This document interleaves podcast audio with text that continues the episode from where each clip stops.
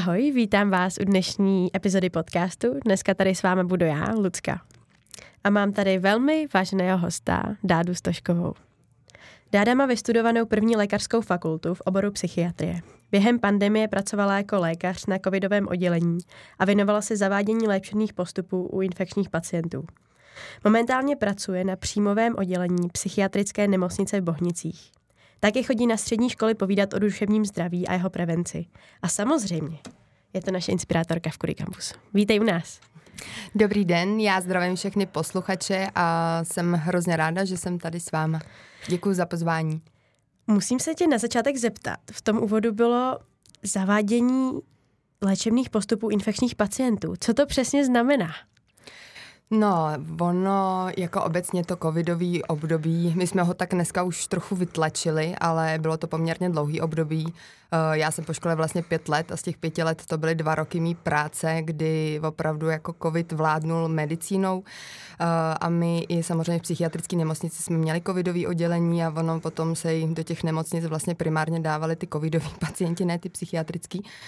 No a vzhledem tomu, že my jsme opravdu tolik těch infekčních pomůcek neměli, jo, tak já když si vlastně teď na to vzpomínám, tak to bylo opravdu trochu šílený, kdy prostě, mm, teda musím poděkovat všem, co se do toho zapojili, ale třeba z ČVUT oni nám dělali různý respirátory, jo, kdy ty první prototypy to byly takový plastový uh, masky, vyloženě takový jako kačeři jsme tam chodili, měli jsme různý filtry, Dneska se tomu trochu směju, když vidím ty fotky, jak jsme měli prostě fakt vyloženě ten skafandr, jo, měli jsme takový ty šnorchly s tím filtrem, nicméně to zachránilo opravdu hrozně moc životů. Já jsem teda musím říct, musím zaklepat, ale covid jsem nikdy neměla, i když s těma pozitivníma pacientama jsem dlouho byla ve styku.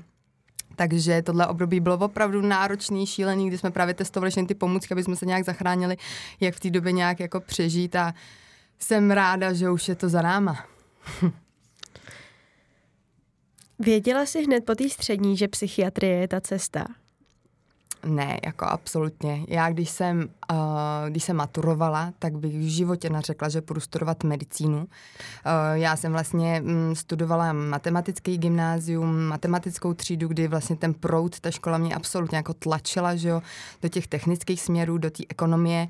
A já jsem věděla, že matika mě jako baví, jde mi, ale asi to není i třeba to, co bych v budoucnu chtěla jakoby dělat, s čím bych se chtěla živit, že mě baví jakoby mluvit s lidmi, ale Zase na humanitní, na humanitní obory to vůbec nebyla škola. Takže já jsem to úplně vzdala jakoukoliv vysokou školu a odjela jsem do ciziny, kde jsem teda pracovala a studovala jsem tu technickou univerzitu. No a nějak tam mě pak napadlo, já nevím, jak se to jako stalo, že teda půjdu studovat tu medicínu, že se vrátím do Čech. Jakoby uh, ten duševní pochod byl takový, že asi jestli budu něco studovat, tak ať už je to teda něco pořádného, ať mi to teda jakoby pomůže potom najít práci a, a nebudu se muset tak vohánět. Takže to byl spíš takový prvotní moment, že teda budu studovat tu medicínu, no ale až na škole jsem si uvědomila teda jako o co jde a že to jako nebude sranda. Mm-hmm. A jaký to teda bylo, ta vejška? Uh, no musím říct, že samozřejmě výška je něco uh, úplně zase jiného. Je to úplně jiná kapitola života, než je třeba střední škola. Uh, pro mě mě to vyhovovalo mnohem víc. Uh, taková ta svoboda, že si člověk už mohl nastavit uh, nějaký režim. Takže musím říct, že pro mě naopak vysoká škola teda byla režimově lepší než ta střední škola. Samozřejmě není to, jakou člověk se musí učit, je to jakoby náročný, taky se tam protlouká, že jo, ale jsem, jako musím říct, že na ty roky docela ráda vzpomínám, kdy mi to jako sedlo. Tak to je super, to jo, že konečně aspoň ta veška, že se tam trošku nešla. Jo, jsem za to taky jako ráda, že jsem neudělala nějaký přešlap. A jako, že mě si doma hrozně divili, jo, když jsem přijela s tím, že, jako, že budu studovat medicínu, tak na mě fakt máma koukala. Dokonce myslím, že mi nikdo moc doma nevěřil, že to jako reálně dostuduju, ani žádný spolužáci. Ale o to víc to byla větší motivace. No, musím říct, že jako se kousnout a ukázat to všem, že to prostě jako zvládnu, tak uh, byla to fajn zkušenost, no. Hmm.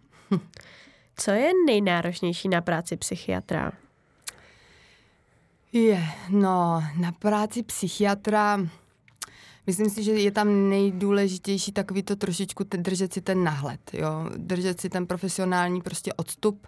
Uh, samozřejmě já třeba musím říct za sebe, já jsem jakoby, si myslím víc empatická a mám tendence hodně jako prožívat s těma pacientama a někdy se hodně jako na ně navázat, ale ono to ve směs jakoby nemusí být úplně nakonec jakoby dobrý, uh, když vás to jakoby úplně pohltí, takže tam je fakt důležitý furt si držet ten nadhled, odstup profesionální a uh, jako snažit se pomoct opravdu jako by lékař, ne jako kamarád. Opravdu často kamarádi mě i oslovou, že bych chtěl nějak jako poradit, nedělá to dobrotu, takže uh, tady to bych řekla, že asi ten nejtěžší úkol, co my psychiatři máme. Mm-hmm. Nemáš pocit někdy, že by to na tebe někdy až tak moc dolehlo, že by se přiřadila do řad pacientů? Ale to zase, to asi jako ne, to ne, ale musím říct, že někdy je to náročné. Někdy, když těch případů uh, samozřejmě, jako říkám, já jsem jako empatická, ty, ty jako životní situace, v kterých se lidi nacházejí, jsou někdy hodně těžký, až mě to překvapuje, co všechno se lidem jako může stát uh, tady v Čechách. Takže samozřejmě pak, když člověk přijde domů, ono většinou v té práci, že člověk běhá a nějak uh, to tolik jako nevnímá, snaží se pomoct, čím větší kritická situace, tak tím víc teda se musí zapojit, aktivizovat a něco jakoby udělat tu chvíli. Ale pak, když ta práce končí, tak si myslím, že to přesně přichází ta chvíle, kdy člověku to všechno na něj sedne a uvědomí si, s kým se potkal, co se vlastně stalo, a já teda mám naštěstí skvělýho i manžela, který to můžu jako doma trošku říct a mám i výhodu, že moje máma teda je taky psychiatr, se přiznávám, že jsem v jejich šlép jejich. A je to hrozná výhoda, že si s ní vlastně můžu o tom popovídat, o té práci, eh, kdy, když si třeba nejsem jistá, jestli jsem se rozhodla jako správně, tak eh, hrozně často to vypadá tak, že já přijdu z práce, jdu hned jakoby za mámou, která bydlí v opatroníž, tam jí vyprávím, co jsem měla a jestli jsem to udělala správně, nebo co mě naštvalo a ona mi dá jako za pravdu, nebo mi třeba poradí, že ještě příště jsem mohla tohle udělat, nebo teď taky jsem měl pacientku, já jsem fakt nevěděla, jestli je to fakt, že mám ta psychiatrie často sahá do té neurologie, že lidi, takže teď jsem měl pacientku, já jsem nevěděla, jestli to je encefalitida, nebo to bude roztroušená skleróza, jo. Takže jsem to vlastně probrala doma s mamkou. Po noční hnedka jsem psala vlastně kolegyni, která byla na týdenní, že si myslím, že to bude fakt jakoby nějaká encefalitída a aby se to jakoby navázalo i ta péče a ona tu pacientku pak fakt posílala na tu neurologii, no. Takže si myslím, že fakt po té práci někdy jsou ty nejtěžší chvíle toho mm-hmm. psychiatra. Takže doma ti to pomáhá trochu jako vyluftovat, aby to na tebe tolik nedolehlo. Určitě, určitě. Jako těch pacientů je extrémně moc, jo. Ten nával je jako veliký, co každý psychiatr dneska musí zvládnout. A nejlepší, když samozřejmě ke každému pacientovi přicházíme trochu s vyčištěnou hlavou a ne, že toho neseme sami hodně moc. Takže jako jedna věc je jakoby doma teda to ještě skonzultovat, spíš uzavřít jakoby ten pracovní den nebo uh, ty pacienty, ale pak důležitý je samozřejmě si odpočinout a udělat dělat úplně něco jiného. Takže já naštěstí mám výborný jako koníček, že jezdím na koní, kde pak vypadnu od té civilizace, od lidí a mám tam jenom to zvíře, na který se musím strašně soustředit, protože má 600 kg, aby mi nějak jako neublížilo, takže to mě vždycky strašně jako zapojí do toho a tady a teď a prostě zahodit všechny ty starosti, takže takovýhle spíš odreagování všem hrozně moc doporučuju, prostě úplně vody nať, úplně z jiný, v jiný roli bejt a, a to je největší oddech. Mohla bys nám prozradit třeba nějaký příběh ve zkratce, třeba nějakého jako pacienta, co, co se stalo, co se přihodilo? Takhle, ona ta psychiatrie je hrozně obsáhlá, jo, a těch uh, nemocí je strašně moc. Uh, když to takhle vezmu, jakoby nejčastější ambulantní, to jsou onemocnění, tak to jsou úzkosti a deprese, to asi všichni znají, 30% lidí zažije depresivní epizodu, úzkosti, to znají tuhle emoci úplně všichni, tak tam to asi není co přibližovat. U nás v nemocnici nejčastěji bývají teda jako psychózy, schizofrenie a to naopak jsou třeba hrozně jakoby milí pacienti, uh, jsou strašně takový Uh, jako zajímavý, je s nimi právě hrozná strana. Já teda musím říct, že tady ty diagnózy mám úplně nejradši, protože s nimi i zažíváme takový opravdu jako zajímavý situace, kdy sami se někdy ztrácíme v té realitě. Jo, uh, když třeba naši pacienti šli, jako se vrátili teda z vycházky a byl někdy právě teď listopad a říkali, že byli dělat sněhuláky. A my jsme říkali, ty jo, tak to asi jako jsou psychotický, to, jako, to asi blbý, ty jo, se nějak zhoršili. No a pak sestrička přišla, že oni dělali sněhuláky jako z těch listů, že jo, že vlastně. Takže člověk pak prostě pak jako neví. No a pak máme uh, takovou skupinku, že co jsou třeba intoxikace, protože na psychiatrii my děláme teda záchytnou stanici pro pacienty nebo pro lidi, co se jako intoxikují nějakýma drogama, No a s těma taky jako bývají opravdu jako zajímavé situaci, kdy nám třeba teď jsem taky měla, že volala záchranka, že prostě pán si dal nějaký pervitin doma a lezl po stromech, tak oni tam jeli, no ale zjistili, že to bylo prostě skupinka, nějaká kamarádi v 50 letech se rozhodli na starý kolena v rámci nějaký krize středního věku, že oskusí nějaký drogy. Nevěděli, nic jiného jim nenapadlo, než že si vezmou pervitin. No ale udělalo se jim hrozně špatně, že opravdu měli halucinace, začali tam nějak lézt po stromech takže záchranka volala, že jich tam prostě asi deset a nevědí, koho mají odvést, že všichni to prostě úplně sjetý. Výborný. Tak jsme právě říkali, jak tam jako jsou a počkaj. Pak nám teda toho jednoho přivezli, který na tom byl nejhůř, no ale oni, že ho přivezli, jak on už zase byl už vyvanul, že tak jsem ho jako pokáral, jako co blbnou kluci, že si fakt mohli ublížit, no tak to potom jsou taky, někdy mi to opravdu těch policajtů a záchranářů, jo, kteří jsou v prvním kontaktu s takovými situacemi prostě šílenýma, co lidi dělají třeba přišlapy a to, tak na, takže jakoby je tam hodně samozřejmě i takových těch zábavných momentů, kdy Uh, kdy je to jakoby příjemný, no, není to jenom jako z uh, práce o nějakých jako smutných případech. Cítíš, že každý den je tam trochu jiný, nebo je to spíš taková rutinní práce? Helejte, eh, když jsem začínala, tak mi přišlo, že opravdu je to každý den úplně jiný a hlavně všechny ty oddělení, že jsou úplně jiný, jako všechny ty diagnózy a jejich léčby. No ale tím, jak já už tam pracuju jako deal, tak jsem mám nějak pocit, že už je to vlastně hodně jako rutinní ta práce, eh, ten koloběh, vlastně co člověk nabízí těm pacientům, i ty léky, jak se jakoby zorientuje v tom, Samozřejmě furt tam jsou nějaké novoty, které tam člověk snaží se nějak implementovat, že jsou nové výzkumy, nebo jak se má pracovat, eh, nové léky, tak eh, to samozřejmě tam zapojuje, takže ta práce, bych řekla, je taková proměnlivá. Nicméně i my doktoři jsme trošku chráněni eh, přes takovým tím syndromem vyhoření, že my se hodně jakoby střídáme po těch odděleních. Nebývá úplně jako pravidlem, že třeba doktor jako x let na vyložení jedné problematice daného oddělení, ale víc jakoby kolujou, takže tím se to taky tak jako střídá, ale víceméně dneska už musím říct, že málo co mě v práci jako dokáže překvapit a že už tak jako vím, co tam můžu očekávat, že se tam stane. Mm-hmm. Myslím, že pro nikoho není novinkou, že duševních poruch ve společnosti přibývá. Je to hlavně v mladé generaci. Proč to tak je? No, za to nemůže určitě jenom jedna jediná věc, proč duševních onemocnění tak strašně jakoby přibývá. Prostě doba je taková, Vždycky za to může nějaký historicko-sociální, bych řekla, vývoj, kterým prostě si daná společnost pro, prochází. Prostě aktuální teď stav, co se jakoby událo v posledních letech nebo desítek let, nebyl asi úplně jakoby ideální pro naší společnost. Určitě za to můžou i jako obrovský vývoj eh, všech technologií, protože samozřejmě vezmeme si to, to je pár desítek let, kdy prostě nebyly počítače, nebyly mobily, eh, jo, nebyla vlastně taková zátěž na ten mozek, těch informační nálož, kterou my dneska máme, takže lidi jsou hodně samozřejmě přetěžovaní, když to vezmu taky pár generací zpátky, tak lidi žili ve větších rodinách, byli spíš jako pospolu víc povídali, že dneska jsou víc jakoby uzavření, uh, takže jakoby je to jedno s druhým.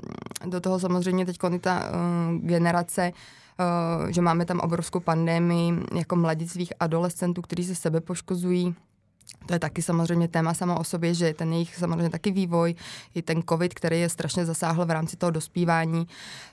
Uh, jo, těch věcí je prostě jedno s druhým, do toho samozřejmě naše středoškolské vzdělání, který pak slouží uh, taky hodně jakoby pro ten vývoj té společnosti. To taky dneska my dojíždíme ještě furt takový ten komunismus, si myslím, že tady mm-hmm. máme zakořeněný a ono sice revoluce se stala, jo, před uh, spousta, už je to jakoby docela dlouho, ale uh, ta společnost se nemění prostě z roka na roku. To všechno jako trvá ten vývoj a nám se teď si myslím hodně toho změnilo, ale trvá, než ta společnost se toho nějak se tomu přizpůsobí. No. Na jednu stranu si myslím, že na to samozřejmě, jak ty psychické problémy uh, jakoby vzrůstají, tak furt se málo dbá na tu prevenci. Jo, psychiatrie je strašně stigmatizovaná, neradi se o tom lidi baví. Mám kamarádi, kteří se léčí, nechtějí o tom mluvit. Jo, když jo, se potkáme, tak se, rozhodně se s tím nikdo jako nechlubí, nezděluje tu, ten svůj zážitek, ta informativnost je prostě extrémně malá. I mě se vždycky diví, že jsem psychiatr a jsem jako normální, jo, že všichni si myslí, že, že my jsme blázni a z těch filmů, jenom, ne? Přesně, že si myslí, že jsme jako podláková, tak. Takže teď, tady, teď, jak tam byli právě studenti, tak ty byli hrozně překvapení, že to tam jako máme moderní, ne, a že jako nevypadáme prostě jako nějak ze středověku, no, takže myslím si, že chce to čas a ono se to zase zlepší, no, že je někdy všechno špatný pro něco dobrý, já si myslím, že tady ten pík, to, jak nám to extrémně vzrostlo, takže je to dobrý pro tu společnost, že se poučí, že musí si na tohle dávat prostě pozor a musí se tomu přizpůsobit, protože asi do budoucna ten vývoj takový prostě bude a my se s tím musíme naučit žít a i vlastně e, se nám extrémně rozvíjí ta psychologická, psychoterapeutická i psychiatrická rovina, ale ještě furt s tím taky neumíme úplně to zapracovat. Jak se třeba vy připravujete na tuhle pandemii nebo jak na to nemocnice v Bohnicích reaguje? No, jakož právě bojujem s tím. Bojujem s tím, já jsem zrovna teď o víkendu jsme měli psychiatrický kongres našeho výboru, kdy se to hrozně řešilo, že je to jako průser, no. že, že vlastně my jsme nebyli na to taky jako by náš obor připravený, že tohle to jako přijde a ještě tím, jak ten obor není úplně tak strašně popularizovaný, o co já se teda taky trošku snažím, tak těch psychiatrů je strašně málo a i těch psychologů. Takže bohužel tím, že těch odborníků je málo a mm, ty nemoci jakoby stoupají, tak uh, ta péče taky, nebo ta té péče není úplně jakoby optimální. Nicméně já doufám, že taky se to zlepší. Opravdu teď se na to hodně dbá. Uh, strašně se snažíme prostě to přizpůsobovat, uh, aby se ta péče zlepšovala aby ta dostupnost byla, aby, aby ta informativnost, vlastně i ten závěr toho kongresu bylo, že opravdu se musí náš obor zatraktivňovat a nabírat nový kolegy a posilovat, protože je to potřeba. Hmm. Padly tady dvě slova, psychiatr a psycholog. To není jedna ta samá věc. Prosím, uh, upřesnila bys nám, jaké rozdíly jsou mezi těmito dvěma obory. Uh, tak uh, přesně ty slova zní hrozně podobně, ale ten obor je opravdu hodně odlišný. Já jsem jako psychiatr, studovala jsem teda medicínu, uh, vlastně 6 let úplně my doktoři studujeme úplně to stejný, máme stejný státnice a po medicíně, místo toho, aby šla teda na chirurgii nebo na internu, tak jsem si vybrala psychiatry.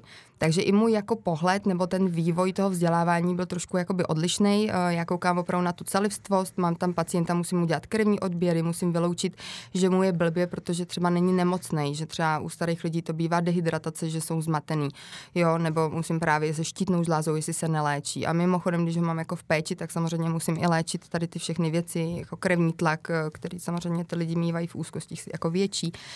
No a pak uh, můj strašně dobrý jako parťák, co mi pomáhá v té práci, je samozřejmě psycholog, který uh, většinou se snaží jakoby i identifikovat hodně.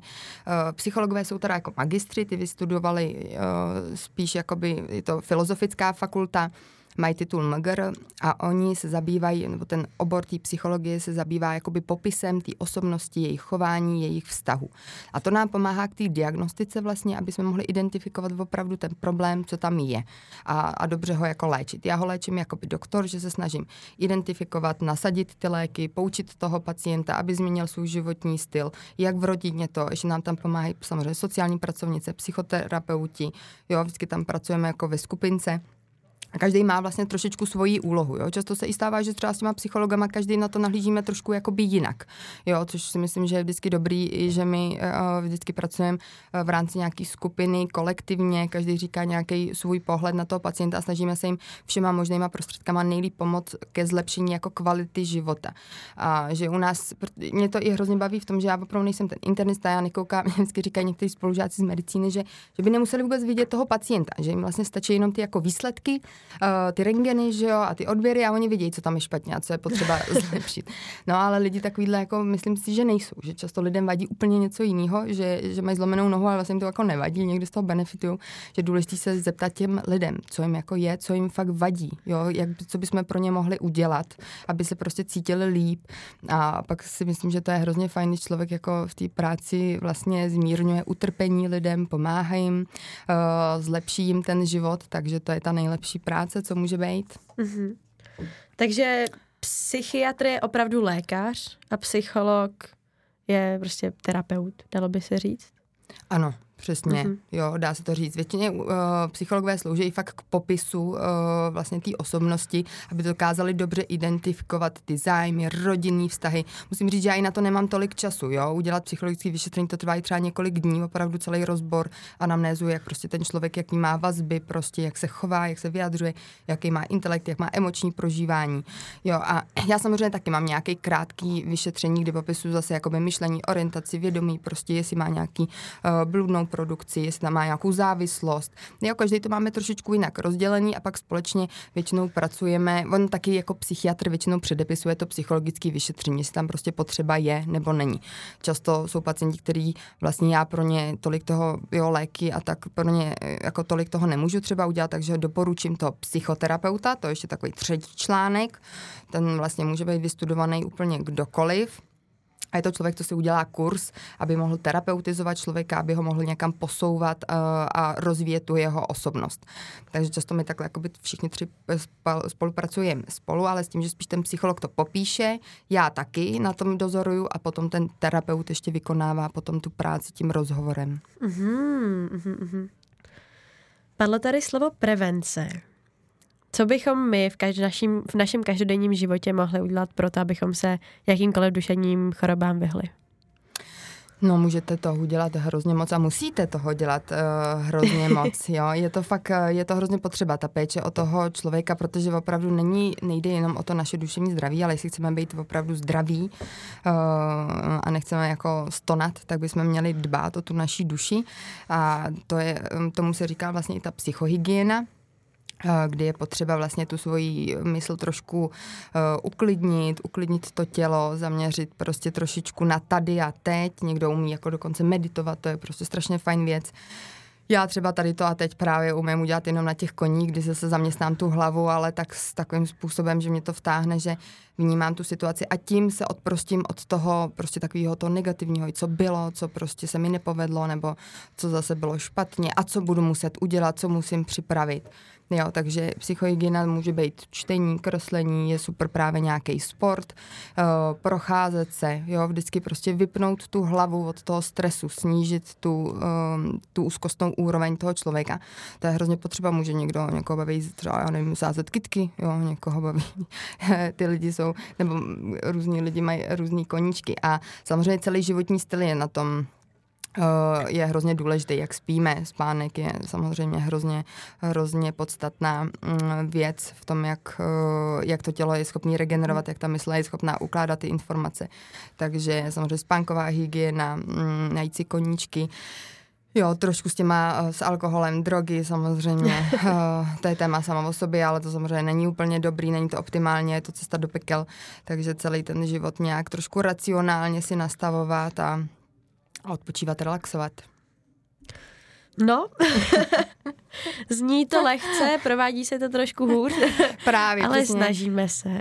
jo, říkám, ta doba teď je fakt strašně hektická. Všichni chtějí stihnout všechno, chtějí dobře vypadat, že ve volném čase furt jenom něco jakoby děláme, ale musíme se fakt trošku zaměřit na sebe, na to svoje zdraví, na tu svoji psychickou pohodu, protože je i dokázaný, že vlastně pokud chceme být opravdu nějak výkonný, tak musíme si najít čas pro tohleto. Jo, rychle vypnout, najít si nějakou aktivitu uh, a jako i často se k tomu prostě donutit. Jo, ono je to jako by těžký, člověku se jako někdy fakt i nechce odpočívat, jo? že uh, jsou přesně lidi, co chodí běhat a pak mi řeknou, že si na, na, naplánovali během běhu celou jako schůzku nebo celý jako meeting a to.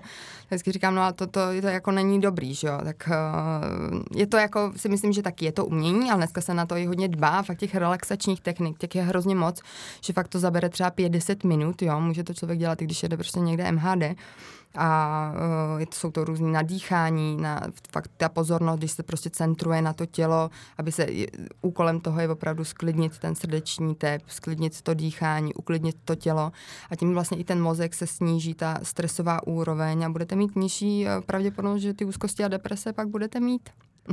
No, já myslím, že pro celou mladou generaci je tohle trošku výzva, ale budeme se s tím snažit určitě úspěšně bojovat. Um, já bych ještě se chtěla zeptat, jaký jsou největší pokroky v psychiatrii, protože tady jsou třeba nějaký filmy, starší trošku, kde prostě tam běhají, jako běhají pacienti a doktory po zahradě a oni se tam s tyčeva. Tak takhle to už asi nevypadá. ne, takhle už eh, dneska uh, určitě psychiatrie nevypadá. Psychiatrie hm, zažila obrovský rozvoj v rámci vlastně všech zobrazovacích vyšetřování, že jo? dneska už vidíme i ten mozek. Uh, my jsme tak jako ruka, ruka, trošku ruka v ruce s tou neurologií jdeme, um, kdy dneska už se ví, že opravdu ty psychiatrické onemocnění jsou na bázi opravdu nějakého organického jako poškození, se dá říct, až toho mozku. Jo, i když tam je třeba ta deprese, tak to vlastně znamená, že celá ta mozková aktivita jde do takového útlumu, kdy vlastně se nám nedostávají moc ty hormony štěstí, toho pozitivního, je nabouraný i samozřejmě ten cyklus toho spánku.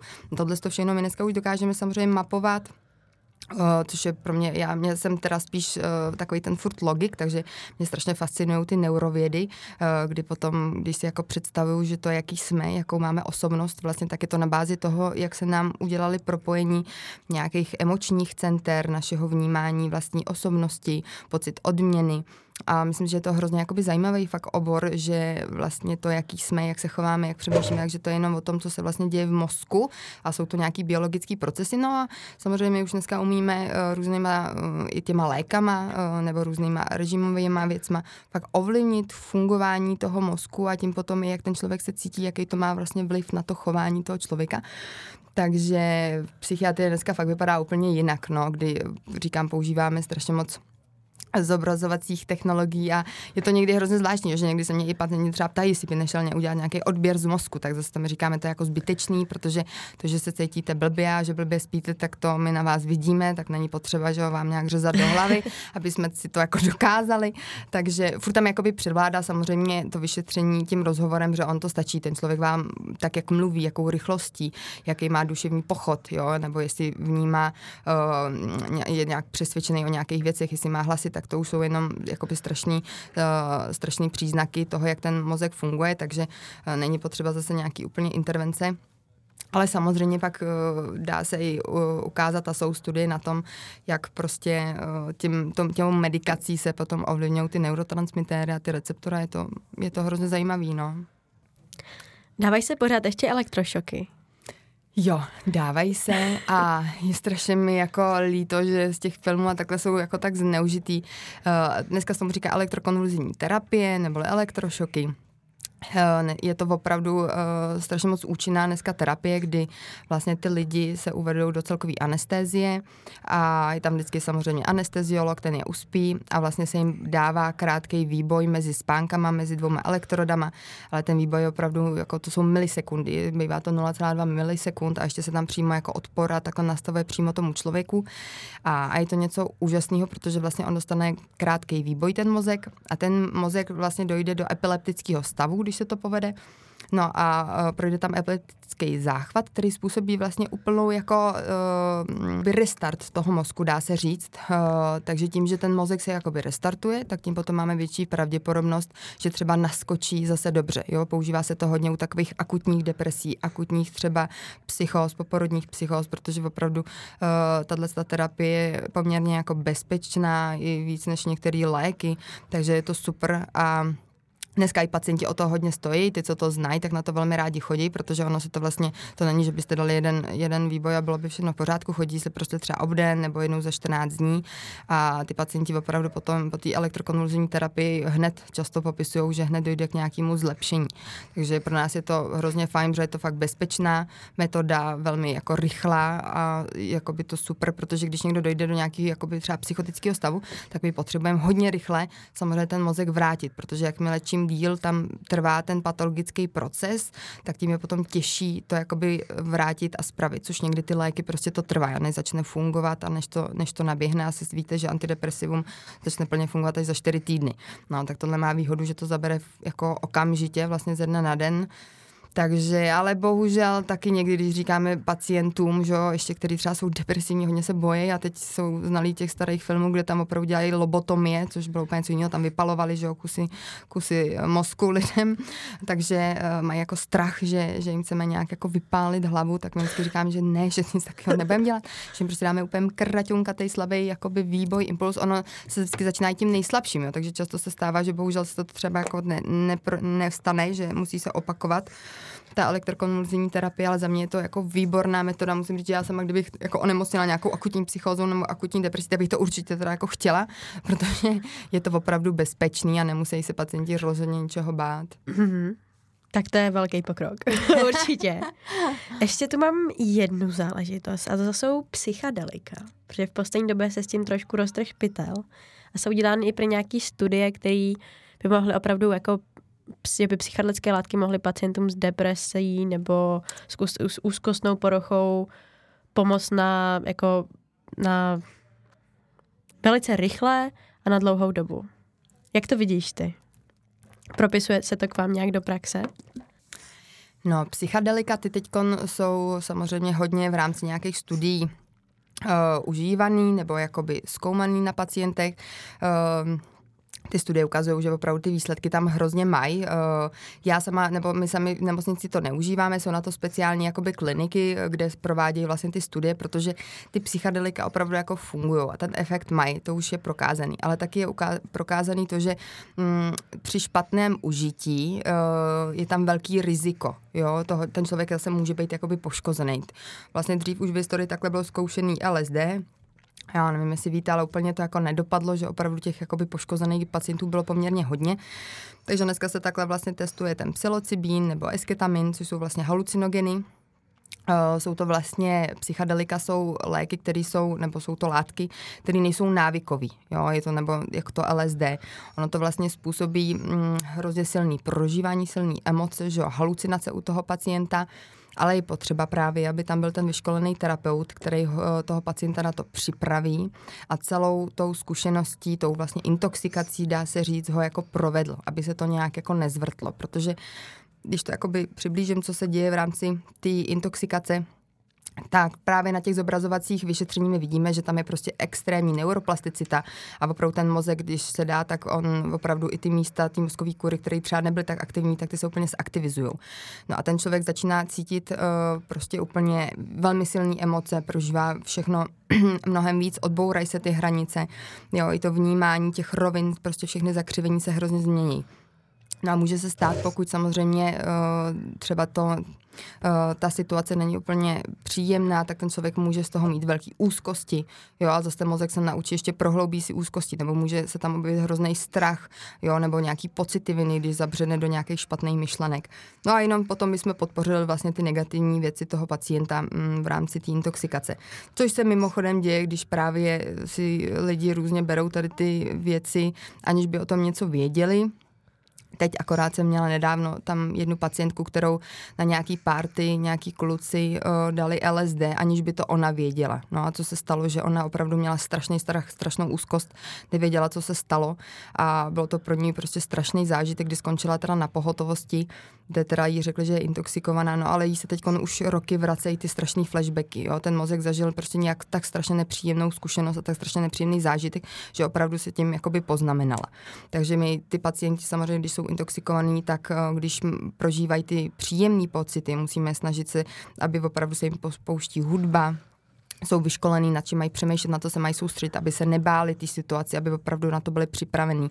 Tak potom my vidíme, že opravdu třeba u těch depresivních lidí, eh, kde ty dráhy toho mozku nám spíše jsou aktivní furt v těch depresivních rovinách, takový stereotypní, tak nejenom ta neuroplasticita se tam projeví, že oni cítí velmi jako pozitivní ty emoce najednou, jo.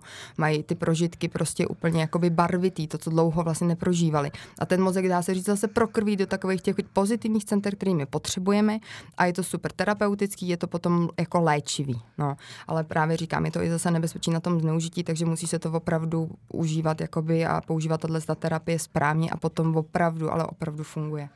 Ještě prosím upřesnila bys tu, co je to neuroplasticita? Neuroplasticita je vlastně jakoby nový spojování těch neuronů, vytváření nových drah, protože samozřejmě tak, jak my máme vnímání, ukládáme informace, tak uh, informace ukládáme v rámci toho, že se nějaký uh, neurony spojují a, a propojují receptory, takže tomu se teda říká ta neuroplasticita vlastně. Mm, výborný, ty jo. Tyjo, to bylo, to bylo super informace tohle. a myslím, že i z ověřeného zdroje. Už se pomalinku blížíme do konce. Eh, představila bys ještě našim posluchačům, jak probíhal tvůj workshop? Uh, no, náš workshop byl teda minulý týden, kdy studenti teda byli u nás v Bohnicích. Musím říct, že jsem si to hrozně užila, i když to bylo takový začátku komplikovaný, protože jsme měli tak jako připravený nějaký uh, program, že jo, a kde budeme.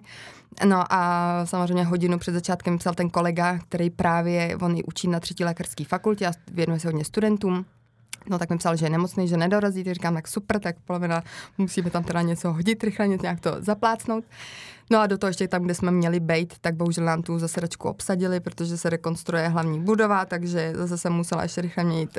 takže jako by toho něco tam tak jako přilídla, říkám, no tak pojedeme takový freestyle. Nicméně já jsem tak jako rychle ještě poprosil našeho primáře a nakonec si myslím, že to dopadlo strašně fajn. Studenti byli obohacení, že vlastně jsme prošli oddělení, viděli pacienty. Jo, že já jsem teda taky to nechtěla ani dělat úplně formou přednášky, že spíš to bylo fakt povídání, že jsme si procházeli těch bohnic, abych i viděla, co koho jako zajímá, aby jsme nedávali nějaký nežádoucí jako co, co něco nezajímá.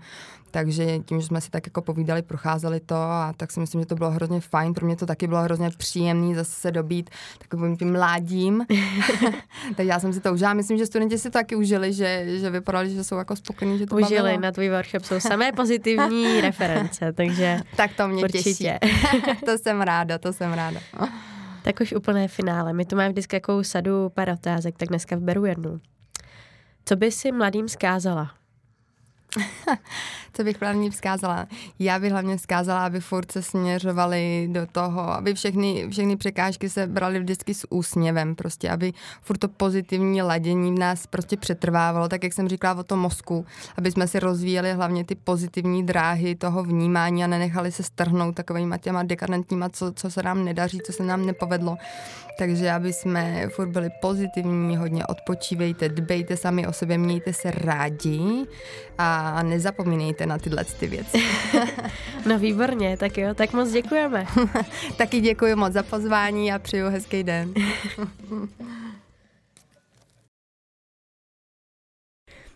Díky T-Mobile Magenta Centru, kde podcast vytváříme, můžete nahlédnout se oponu Kudy Campus Workshopu nejen ze strany inspirátorů, ale také z řad aktivních studentů.